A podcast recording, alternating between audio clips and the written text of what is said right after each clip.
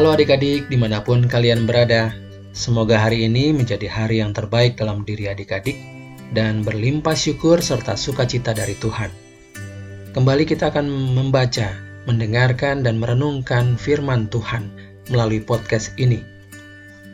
Renungan kita hari ini didasari oleh firman Tuhan dari Yeremia 29 ayat 11 sampai 14. Yeremia 29 ayat 11 sampai 14. Biarkan Alkitab kita terbuka dan mari kita berdoa terlebih dahulu. Tuhan Yesus yang baik, terima kasih hari ini kami kembali dapat membaca firman-Mu. Ya Roh Kudus, bimbing kami, beri kami hikmat untuk dapat mengerti dan pada saatnya nanti kami dapat melakukannya seturut dengan kehendak-Mu. Dalam namamu Yesus kami sudah berdoa. Amin. Yeremia 29 ayat 11 sampai 14. Beginilah firman Tuhan. Sebab aku ini mengetahui rancangan-rancangan apa yang ada padaku mengenai kamu. Demikianlah firman Tuhan, yaitu rancangan damai sejahtera dan bukan rancangan kecelakaan, untuk memberikan kepadamu hari depan yang penuh harapan. Dan apabila kamu berseru dan datang untuk berdoa kepadaku, maka aku akan mendengarkan kamu Apabila kamu mencari aku, kamu akan menemukan aku. Apabila kamu menanyakan aku dengan segenap hati, aku akan memberi kamu menemukan aku. Demikianlah firman Tuhan. Dan aku akan memulihkan keadaanmu dan akan mengumpulkan kamu dari antara segala bangsa dan dari segala tempat ke mana kamu telah kucerai beraikan. Demikianlah firman Tuhan.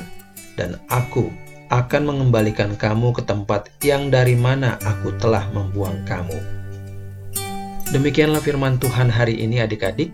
Fokus kita pada hari ini ada pada ayat 11, yaitu sebab aku ini mengetahui rancangan-rancangan apa yang ada padaku mengenai kamu. Demikianlah firman Tuhan, yaitu rancangan damai sejahtera dan bukan rancangan kecelakaan untuk memberikan kepadamu hari depan yang penuh harapan. Judul renungan kita pada hari ini adalah masa depan. Sepulang sekolah, adik-adik, Bintang tertunduk lesu. Mama khawatir dan bertanya, "Ada apa, Bintang? Kok lesu sekali? Bintang sakit?" Sambil menghela nafas, Bintang menjawab, "Hah, Bintang kecewa, Mah. Bintang tidak sekelompok sama Tobias di tugas sains minggu depan. Padahal kan Bintang dan Tobias sudah punya ide bersama. Eh, sama Pak Gio, ternyata kelompoknya diacak lagi. Bintang kesal. Oh, begitu. Tentu kecewa sekali ya rasanya.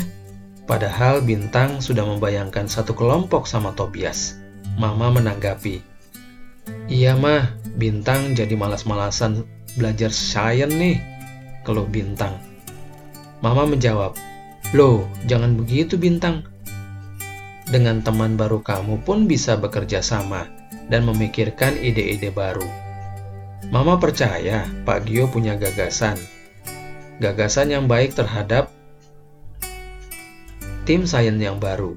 Dan kamu mempunyai pasangan yang tepat. Wah, bagaimana nih adik-adik? Bintang jadi ngambek gara-gara tidak sekelompok dengan sahabat baiknya. Adik-adik, kira-kira apa yang akan adik-adik lakukan bila menjadi seperti Bintang?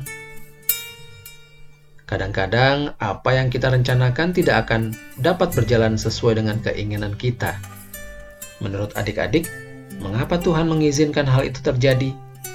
Coba diskusikan dengan mama papa ya. Pada hari ini, Sesuai firman Tuhan yang kita baca tadi, kita percaya rancangan Tuhan adalah yang terbaik. Yuk kita katakan masing-masing secara pribadi, aku percaya rancangan Tuhan adalah yang terbaik. Mari kita berdoa. Bapa di surga, kami percaya bahwa rancangan Tuhan adalah yang terbaik untuk kami. Ajari kami untuk selalu bersyukur, Tuhan. Terima kasih dalam namamu Tuhan Yesus Kristus Juru Selamat kami. Amin. Demikian adik-adik renungan kita hari ini. Tetap terus membaca firman Tuhan, berdoa, dan melakukannya dalam kehidupan kita sehari-hari. Sampai jumpa besok, Tuhan Yesus memberkati.